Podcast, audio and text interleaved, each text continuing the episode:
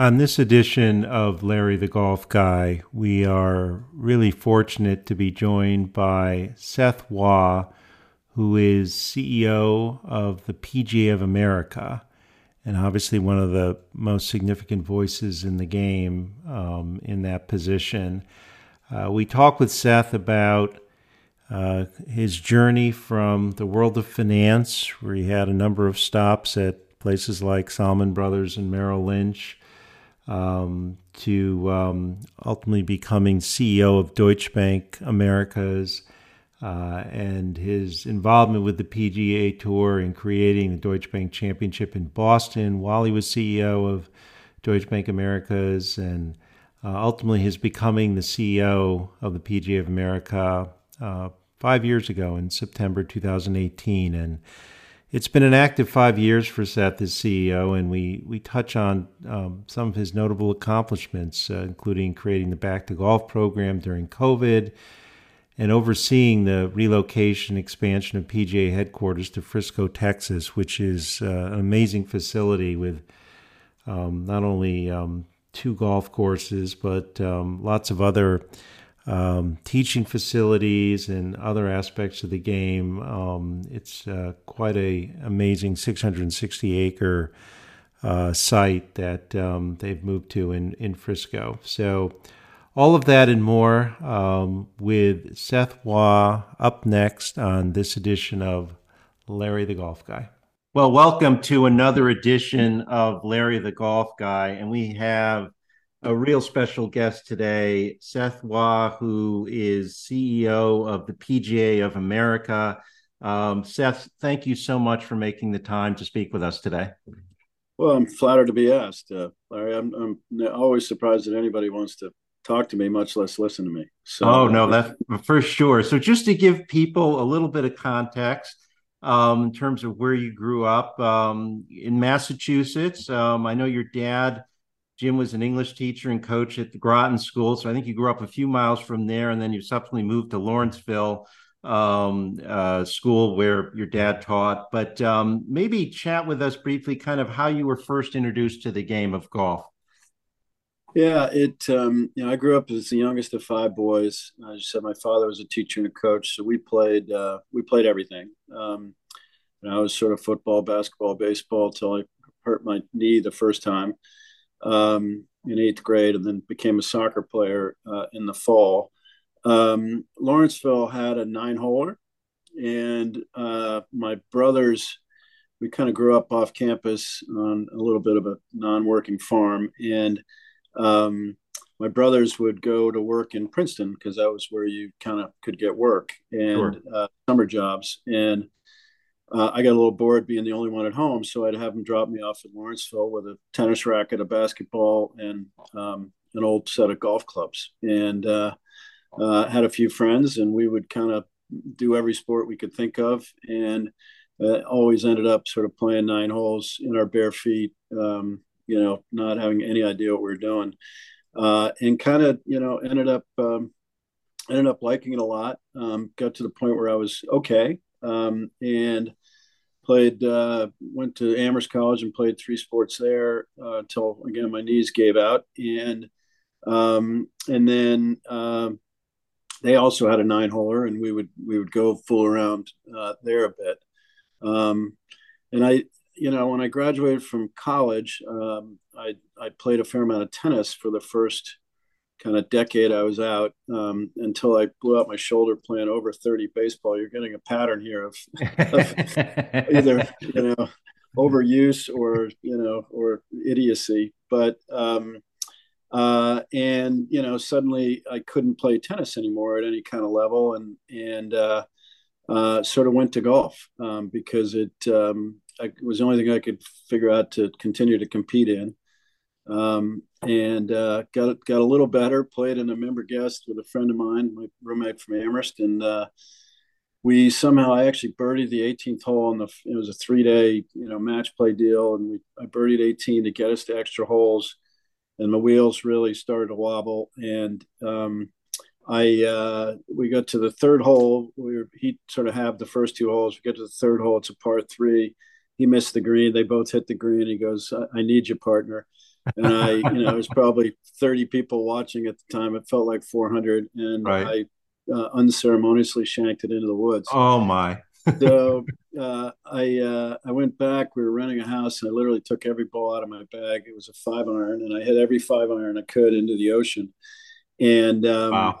and said, if I'm going to play this game, I got to get a little better. And that's when I went to my first lesson with uh, PGA professional Eddie Kelly from uh, uh, Garden City, New York, at the Cherry Valley Club. And uh, awesome. Um, and so that's you know a long-winded way. We used to play a little golf, and, and I grew up on this kind of again non-working farm, and we'd we'd play uh, to frisbees and things like that just for fun. But uh, anyway, I, I, had a club in my hand for a while. It sort of became a golfer more in my early 30s than than uh, than anything else.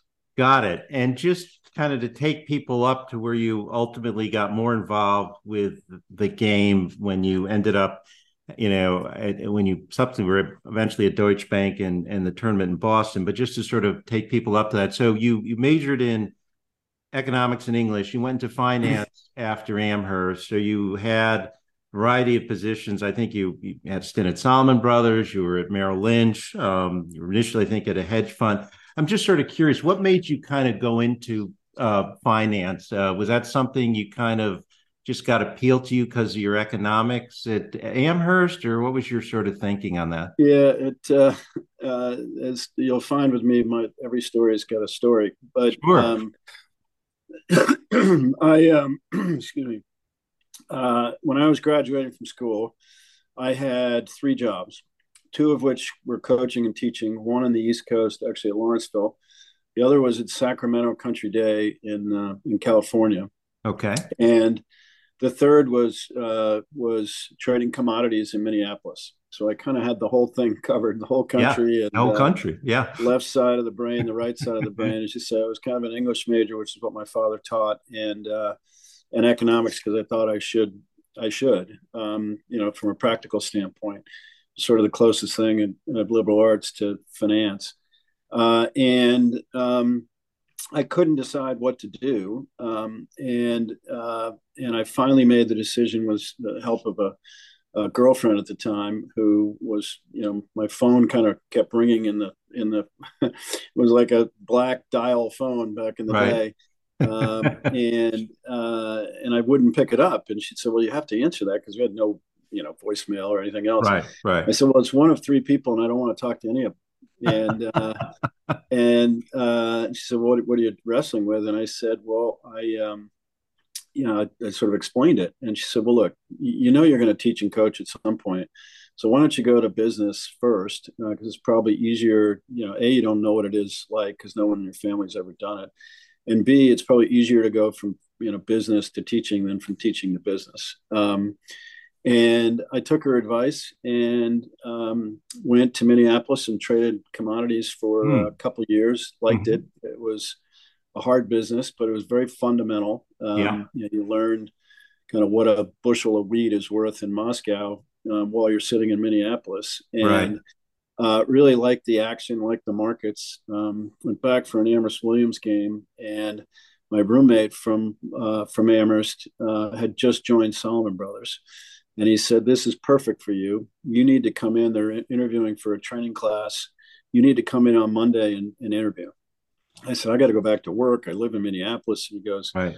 Because I'm telling you, you need to do this. And I, I ended up kind of calling in sick, borrowing my brother a suit from my brother who lived in New York.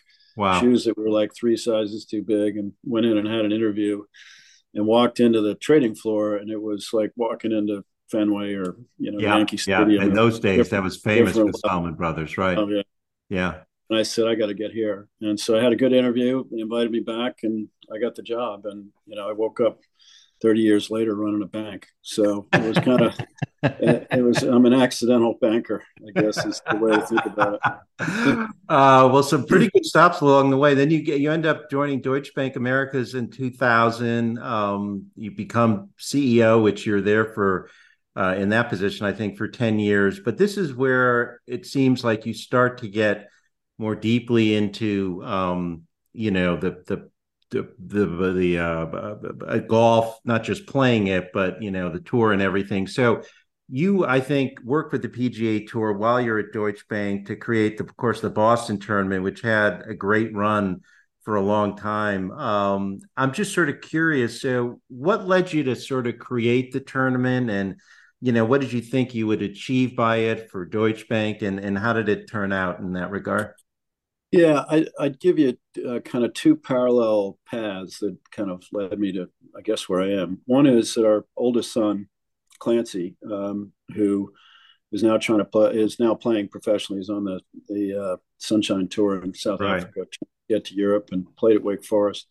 He was a very precocious junior player. Um, he sort of found it. Um, we lived on the back of a golf course, and I would go out and hit balls. And at age two, he wanted to come with me. Um, wow! So he always had really good hand eye. He was a lefty, and he he could always hit the ball, and he loved it. He was a good athlete. He is a good athlete. Um, and you know we started playing holes so we'd play this little four hole loop behind our house and i'd create these tees for him and do it late at night when no one was around and late in the afternoon uh, and he got really good in a hurry i mean he broke 100 when he was five so he was kind of a wow, wow. You know, yeah. a little bit of a freak um, in that way so i started you know playing more golf because instead of taking me away from my family it actually brought me to it right uh, and uh, that was part of it. And then as I was uh, at Deutsche Bank, um, you know, we were making a lot of progress. We had a goal to become a top five player in the U.S. Um, no foreign bank had ever done that. Right. Uh, and you know, we um, really we started well. We bought Bankers Trust, and it was a bit of a shell of a bank, but there was enough kind of credibility there to hire people. And so we started building this thing. Um, and uh, and once you know four or five years into it, we we thought we had something that uh, was worth kind of talking about, and decided that uh, you know we needed to brand it in some way. Um, and um, kind of ended up at golf because it shares the same values that that you know our clients do. The demographics were, you know, sort of spot on, right? Um, in terms of, um, you know, who was playing it and why, uh, and um, you know, frankly, no one watches opera on TV, right? So, uh, so, uh, and we didn't, um, you know, we didn't really want to sponsor individuals. We wanted to have an event around it, um, and that led me to, um, uh, well, and and then my view of on it from the beginning was, look, if we're going to do this, we need an IRR, right? Like our shareholders need to get return right. on why we're investing in this. Um, yeah. And so um, you know, we it led me to to IMG and um, a guy named Alastair Johnston who ran it for a long time. Right. He introduced me to Mark Steinberg, and he Mark is obviously Tiger's long term agent. Right. Uh, and at the time, and you know, uh, still to this day, really, he moved the needle in ways that you know nobody else could. And so um, we sort of were game theorying on like where is he going to play um, and how is that going to you know how often would he do it and I, I sort of had a principle that I really didn't want to rebrand somebody else's tournament because I thought if we went to Doral, it would always be Doral instead right, of, right. the Deutsche Bank. Um, so I kind of wanted a, something de novo, um, number one. And then I realized as I kind of dug into it that all these uh, events have charitable component and there's a foundation right. that's kind of the benefit. And I went to Mark and I said, well, Tiger has a foundation, right? And he goes, Yeah, he does. And I said, Well, if it was the beneficiary of a tournament, he'd probably play, right? And he goes, He'd absolutely play. Right. And so that's how we created it. And we took wow. a dead date, which was Labor Day. Um, yeah. Took a little risk on that because it's holiday weekend. Um, we invented the Monday finish, which turned right. out to be a great, you know, sort of hallmark to the whole thing. Right. Um, and you know, my view is that you kind of had these, you know, triple and quadruple dividends, right? Um, we we got branding in a way that we, you know, wouldn't have otherwise got with a demographic that we cared about. We uh, got to entertain clients in a way that was extraordinary, particularly with the private, you know, the uh, the the pro am. Right. Uh, if we could put somebody with Tiger or Phil or you know whomever, um, uh, and spend five hours with them on a golf course and probably the night before and probably the, you know a few drinks and a lunch afterwards that we would you know have a chance to create you know relationships um, that were otherwise uh, hard to do and they were all institutional clients who if they wrote a big ticket could actually pay for the whole thing and you know right. Trade, as you know, but given your background.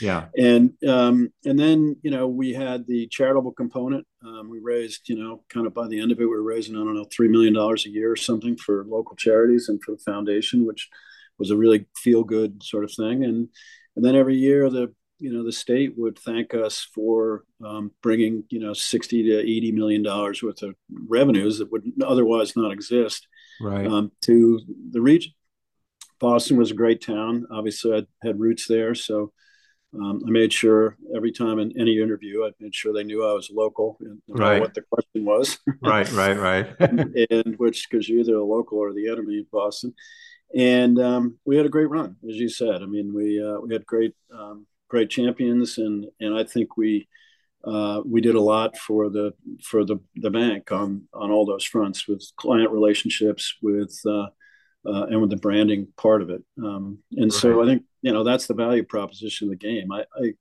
talk a lot about it being the you know the greatest engine for good on earth um, yeah. and or one of them uh, it's a little pretentious to say the greatest um, but you know it's three billion dollars a year in charity it's every other sport borrows it to to uh, uh, to you know raise their their, their money. Um, it's everybody's second or third sport. Um, you, know, you look at how obviously popular it is now with celebrities and, and athletes. Um, and more importantly, it's just the time you spend with the people you want to spend with, how you kind of um, you know undress each other on a golf course, if you will, and and then the values and the morals that all come with it. You know, my my son played. You know, my oldest, as I said, played every sport.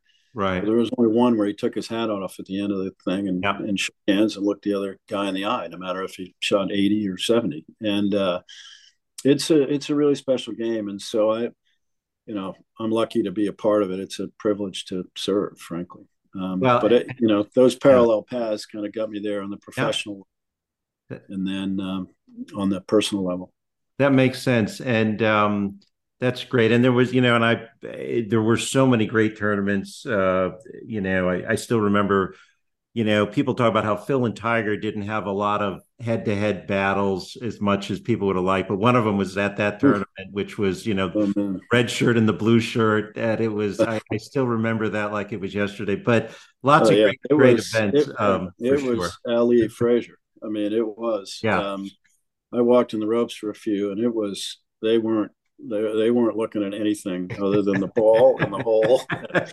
they were just it was it was game on. Uh, it was really cool. Yeah, absolutely. It was cool. I can imagine what it was like being there. It was cool just watching it even on TV, which is what I did. Let me just before we sort of leave the tournament, I just one of the stories that I heard you talk about relationships and stuff that I I want to ask you about because it's pretty neat very early on, I think it may have even been the first year, 2003, a young Justin Rose. Um, you see him in a pro am party, and maybe just share, you know, with our listeners kind of that story because it's amazing the, how that's evolved, and of course the relationship that you've developed with him from that very first meeting. Yeah, well, th- uh, yeah, it's he's a wonderful guy, and the family's amazing. Um, I, uh, you know, I figured out early on that um, you know, I, if I was, if we were going to do this and there was going to be a return to the bank, that I kind of needed to own it, right? Like we were throwing a party, and it was going to be the most expensive thing we did all year, and and to do that, you know, if you're going to throw a party or a wedding, you kind of need to own it, right? And right. so that meant owning, you know, the players. That, you know, we spent time, and I sort of figured out, okay, you know the who matters to get people to come to this thing well the wives matter um, the caddies matter the agents matter so i made it my business to get to know kind of all those um, people and and um, you know had relationships with the press and and didn't you sure. know force myself on players but certainly wanted to you know get to know them and to the extent that it, it made sense so first year uh, jay monahan by the way um, tour commissioner is our yeah. our uh, I hired him as our tournament director. Um, oh wow! I don't and, think I knew uh, that. That's interesting. um, and uh, you know, um, and so anyway, he's you know we're trying to figure out. He goes, he calls me and he goes, "Well, we got to do the sponsors exemptions." And I go, "Okay, well, how does that work?" And he goes, "Well." There's certain categories, but you can pick out of these, and you know, let's pick the most interesting people. And I said, "Well, will you help me? Let's let's do it together." So we sat down and Justin's name came up because he just, you know, he'd, he'd been the 19 year old at, at uh, Royal right. St. George and holding out and great story, right. and then missed right. 23 straight cuts. And he applied for sponsors exemption. And I said, well, that sounds like somebody we should give a, you know, I really liked how he handled himself. That sounds like somebody we should uh, give a look to. And so we gave him an exemption. Uh, he, um, and so we go to the, the pro am party, uh, which is at the governor's mansion or uh, the state house. Oh, in, okay. Yeah. In Boston. Yeah and I give my little speech and whatever, and I come out and you know sort of mingling, and I look over at the like buffet line, and the guy eating you know sort of shrimp cocktail uh, is a very tall, very good looking young man, and I said, I go that that looks like Justin Rose, and so I walked over and I said, Excuse me, are you Justin Rose? And he said, I am, and I said, Well, thank you for coming, but what are you doing here? and he said, You know, because it, and I said, he said, Well, um, uh, you know, I was lucky enough to get a sponsor's exemption, and um, I thought I should come and thank somebody from Deutsche Bank. Wow. And I said, Well, you staying in Boston? And he goes, No, I'm staying in Providence. And I said, So you have an hour and a half drive to get here in an hour and a half? And he goes, Yes, sir. And I said, Well, I'm Seth Waugh. I'm the CEO. You just met somebody from Deutsche Bank. Now go home. go win this thing. He finished. Uh, he finished third. Um, wow. which got him into the next week. Adam Scott won. Justin finished third uh, and never looked back. And that's how he kind of, you know, he got his card here instead of in Europe um, through playing his way on. And uh, we stayed in touch. We played in um, uh, a few Seminole pro members together. We've actually won it a few times. Yeah, you won it a few times. As people know, that's a big event. The pros love that. That's kind of like yeah. a little fifth major there or sixth yeah. major, whatever. That's a biggie. it's fun. And then I, uh, you know, they stayed with us during the Honda and during that and um, right. in Florida. And we just became very close. And so I, have the great honor to be um, Charlotte's, uh, his, his daughter's uh, godfather. That's awesome. That's great. Special, that's a that's a great story. I, I love that. Um, so you you finish your run at Deutsche Bank. At some point, I know you become an independent director on the PGA of America board, but then ultimately in uh, just 2018, you become CEO. Of course, your current position of the PGA of America. I'm really interested in kind of sort of how that came about. And you're a guy who spent your entire life up until then, professional life, in the corporate world. Um, now you're sort of diving into what is really a different world, right? It's a not for profit, mission based, very different structure, 29, probably what, 29,000 members, something like that. I mean, I'm just sort of curious how what was your thinking to take the opportunity and kind of um, now that you've been in the seat now for what five years or so um, how's it been and and what's it been like for you in that very different environment than what you had been in up till then yeah well the journey there um, again i became kind of a golf guy because of deutsche bank right because right. i you know inserted whatever immersed myself in our uh, our event our championship um, I, I somewhere along the line met Pete Bevacqua, who uh, was the pred- my predecessor here. Um, he came and asked me to have dinner in New York, and he said, "How do you, you know, I've got a board, but then I also need, you know, some sort of business wisdom." And I described the advisory board that we'd put together uh, at Deutsche Bank because uh, I had kind of a regulatory board, and then I had a, a group of ex CEOs and some politicians that really helped me a lot and gave us credibility as we were trying to build our brand. Right. And he said, "That's a great idea. Will you a help me do that, and will you be my first, you know, member of that?" And I said, "Yeah, of course, I'll help you."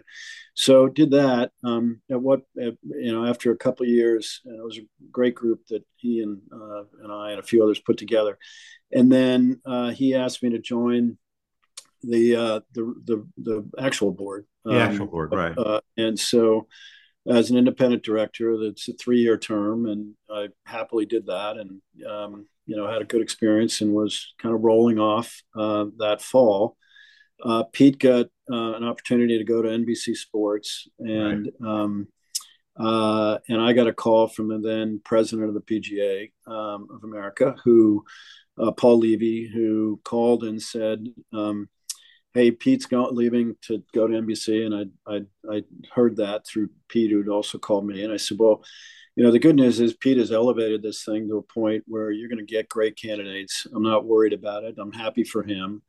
Uh, and you know, do a search, and and he goes, well, actually, we kind of have met and had, um, and the com- committee has formed and met, and has decided that you should be that guy. And uh, wow. this was on a Friday night. I was happily uh, a partner at Silver Lake. We were right, running right. a fund, which I was um, a major part of, uh, uh, literally in the next 10 days.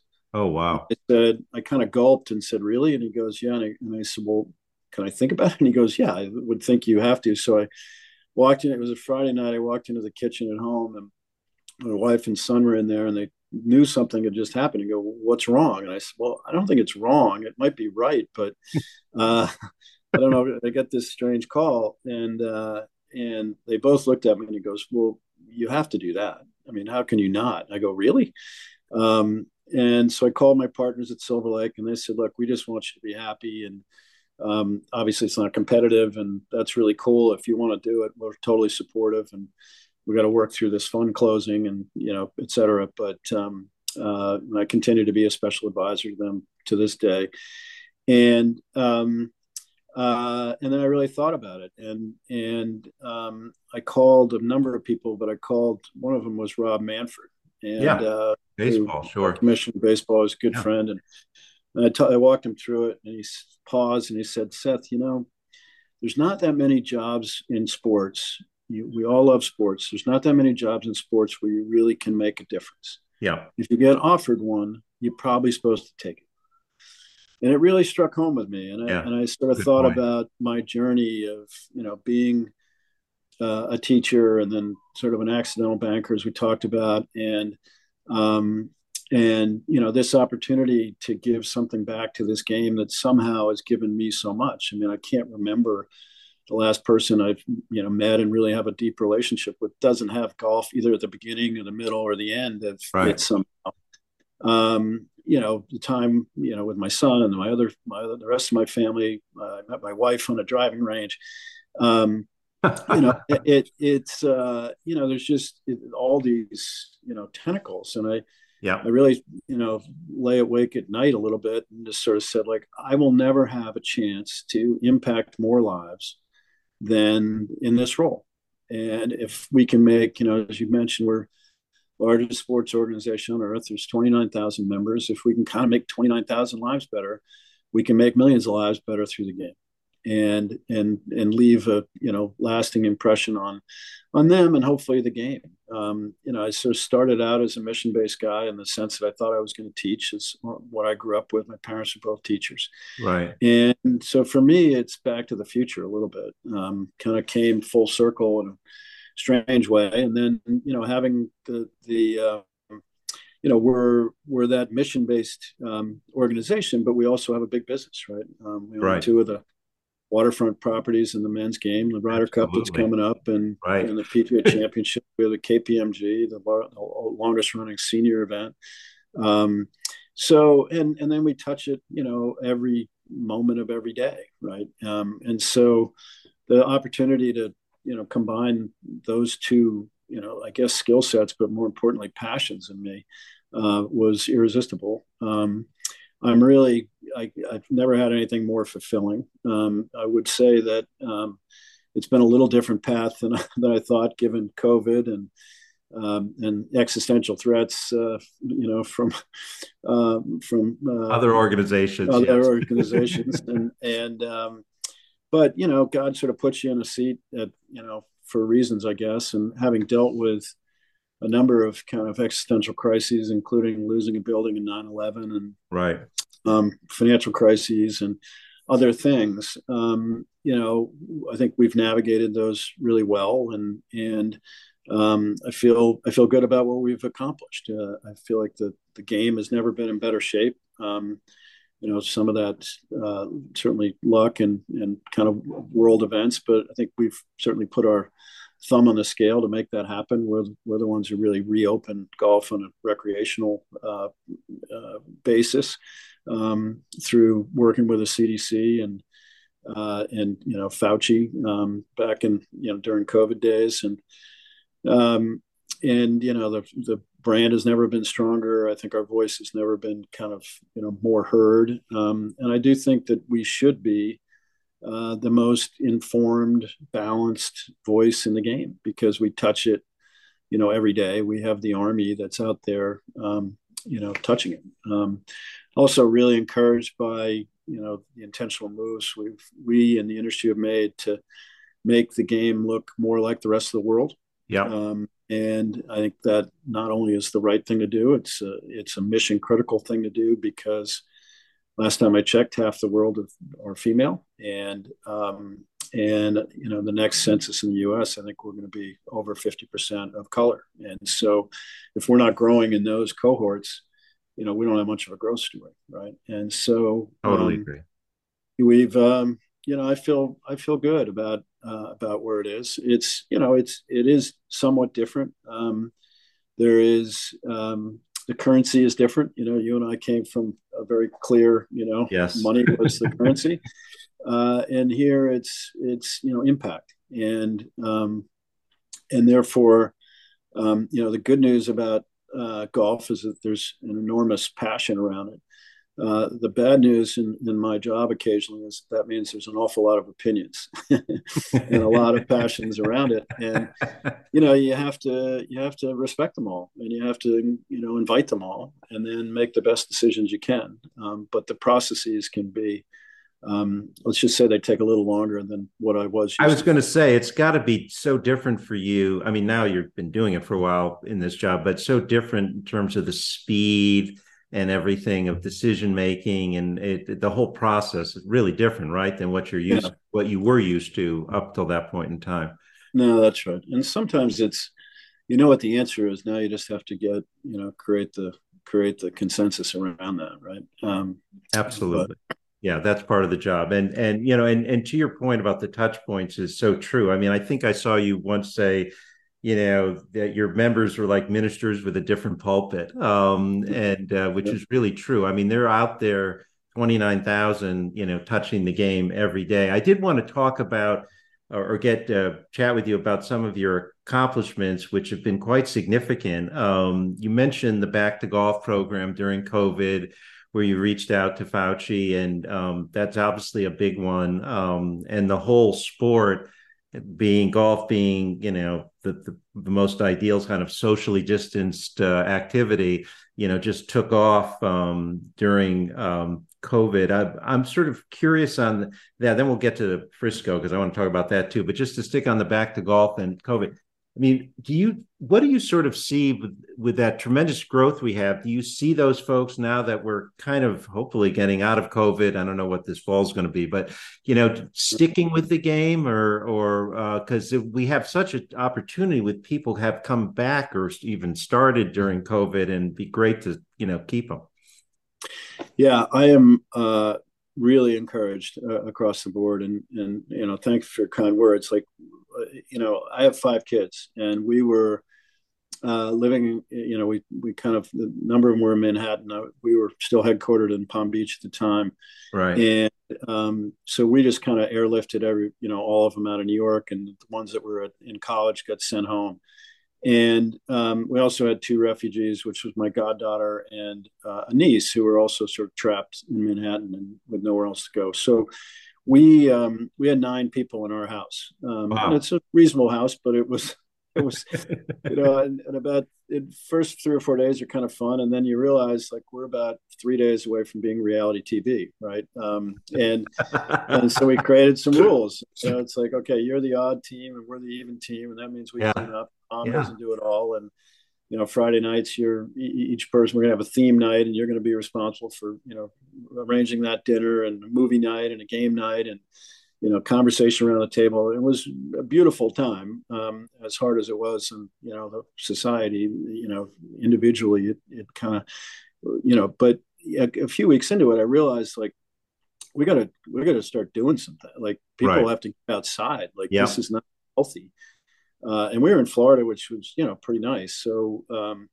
and and you know golf was shut down, and I started. Right. I talked to our uh, uh, our health advisors, which everybody had, and um, you know, it was from the Clinton White House, and Uh, and I, he wasn't a golfer, but I said, look, um, you know, am I thinking about this wrong, or can, can golf be, uh, you know, a, a, uh, a, part of the solution as opposed to part of the problem, right? And um, and he goes, God, that's a really good idea. Let me get you. Let me call Fauci. So we called Fauci, and we had a conversation with him, and he said, "Boy, that makes sense. No other sport has thought of that, or you know, has reached out."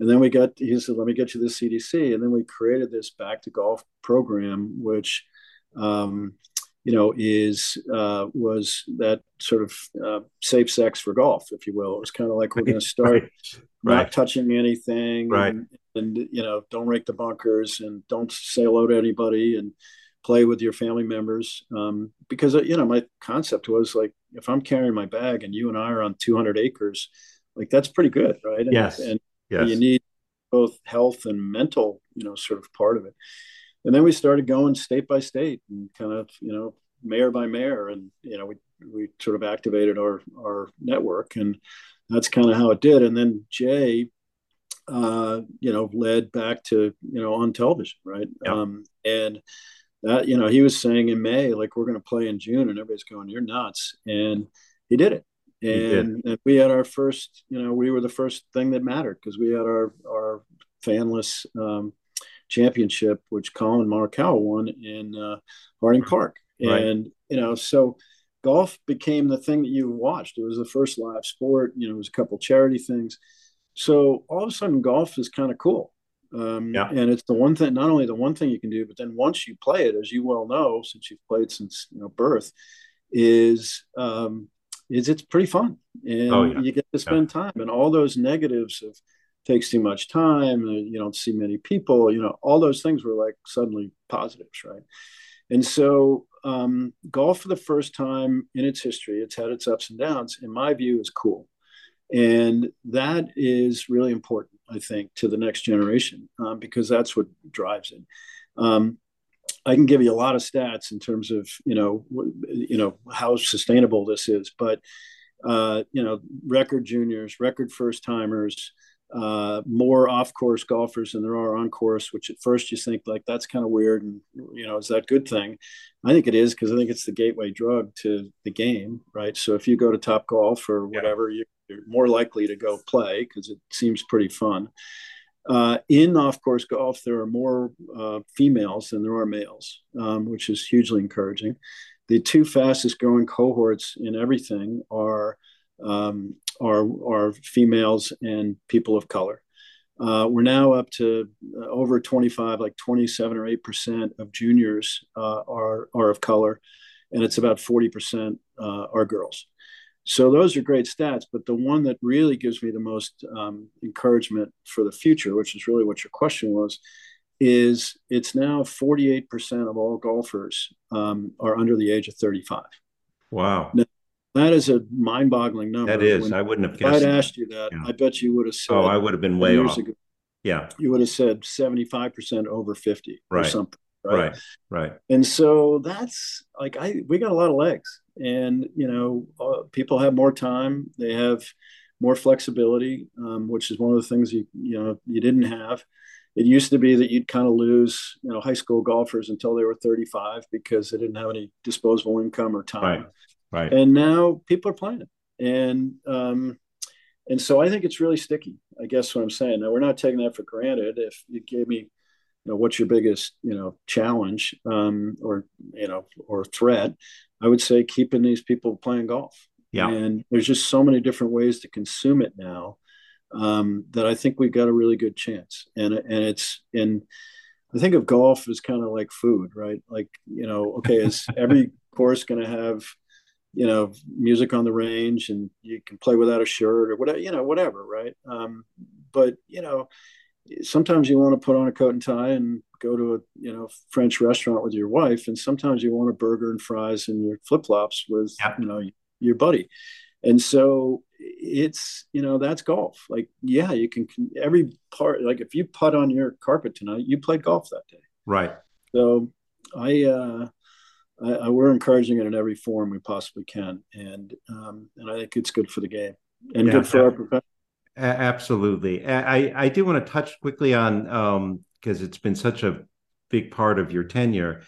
the relocation of the headquarters to Frisco. Uh, you were in, you know, North Palm Beach. You you you were personally living there, and, and of course the um, PGA has been there for a very very very long time, um, and that's a big relocation. But um, maybe just it, the facility. I haven't been there. I've talked to a number of people who have been to Frisco, and it just sounds amazing. I mean, what is it? Six hundred and sixty acres. You've got not just the two golf courses, but all these kind of cool things, right? The the ice house, the other, you know, the the swing, top golf. I mean, you know, it's it's just lots of neat things, right? So, I mean, I'm curious. I'm curious your take on it, but um, it certainly sounds like it's not only been successful, but it's kind of a a, a a place where people can come and you know sort of partake in lots of different aspects without actually just playing 18 holes, right?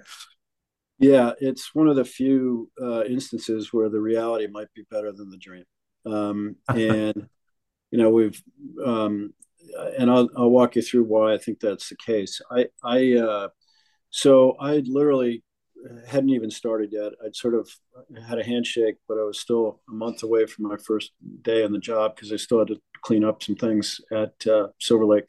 Yeah. And um, uh, this decision was kind of upon us. Um, and I had been around it um, because as a board member, I was asked to be the board member that kind of uh, had had you know sort of looking at it all. Um, and the reality is, is we did an RFP. We'd sort of outgrown our building uh, where we were. Um, it was kind of aging out, and uh, we did an RFP with the idea that we'd get paid to stay, like most places do, right? So Florida steps up and and gives you some incentives. And, sure. Uh, we were very happy there.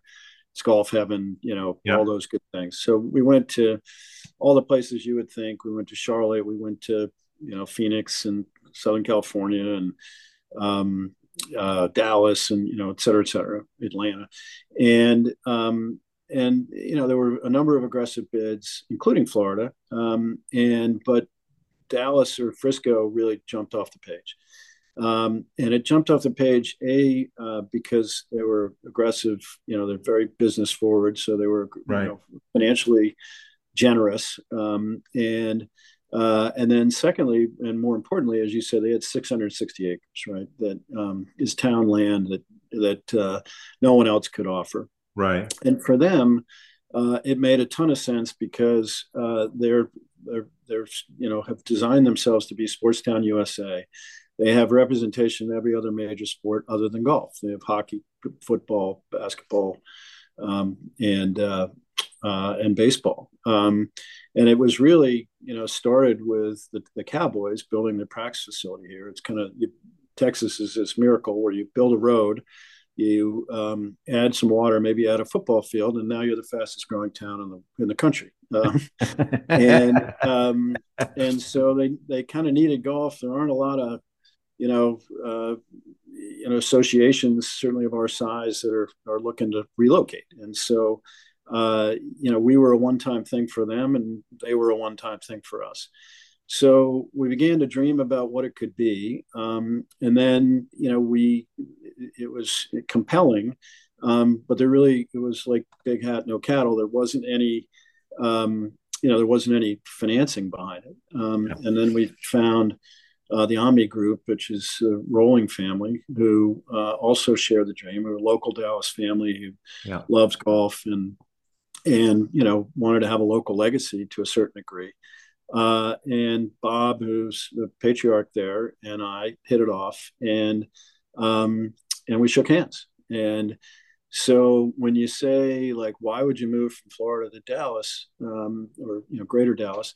It's um, you know if somebody's going to give you 660 acres and is going to put you know a half a billion dollars into your brand, I think you kind of just say thank you right? And um, and you know that's where we are. And and um, and then the vision that we had all along was it's going to be much more than our headquarters much more than a golf course. It's going to be a destination. It's going to be a, a playground. It's going to be a laboratory. It's going to be a um, commercial hub.